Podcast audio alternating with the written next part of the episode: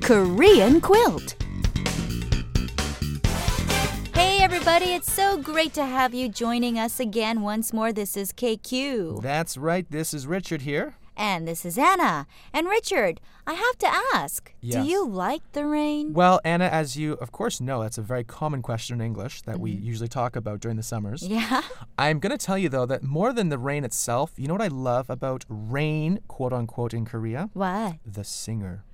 Ah, Oh, yeah! That is cheese galore. I like him too though. Isn't he sexy? He's sexy. I mean, he might be 12 years old, 110 pounds, 5 foot 3, and with kind of corny hair, but man, is he sexy.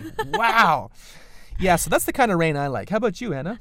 Well, I actually do kind of like the weather rain. Yes, the weather rain. I like it, especially when I'm indoors, because I Yes. get to look out the window and reminisce about the old days. With a bottle of soju. And yeah, a bottle of soju and eat some, like, I don't know, chun. I It's don't like know. 11 a.m. You're sitting there with your bottle of soju. Psh, there's the rain again. Sound effects. But, Richard, I think we have to introduce today's expression. Fine, Anna. Okay, today's expression is 계속 비가 오네요. Right. 계속 비가 오네요. Right, and this is a very appropriate expression uh, to use these days because it's just, you know, casual conversation. Yes. You're just commenting on the weather, saying, hey, you know, it's just constant rain these days. Right. It's raining constantly. Right. So when someone says, hi, how you doing? It's not a bad thing to say, you know what?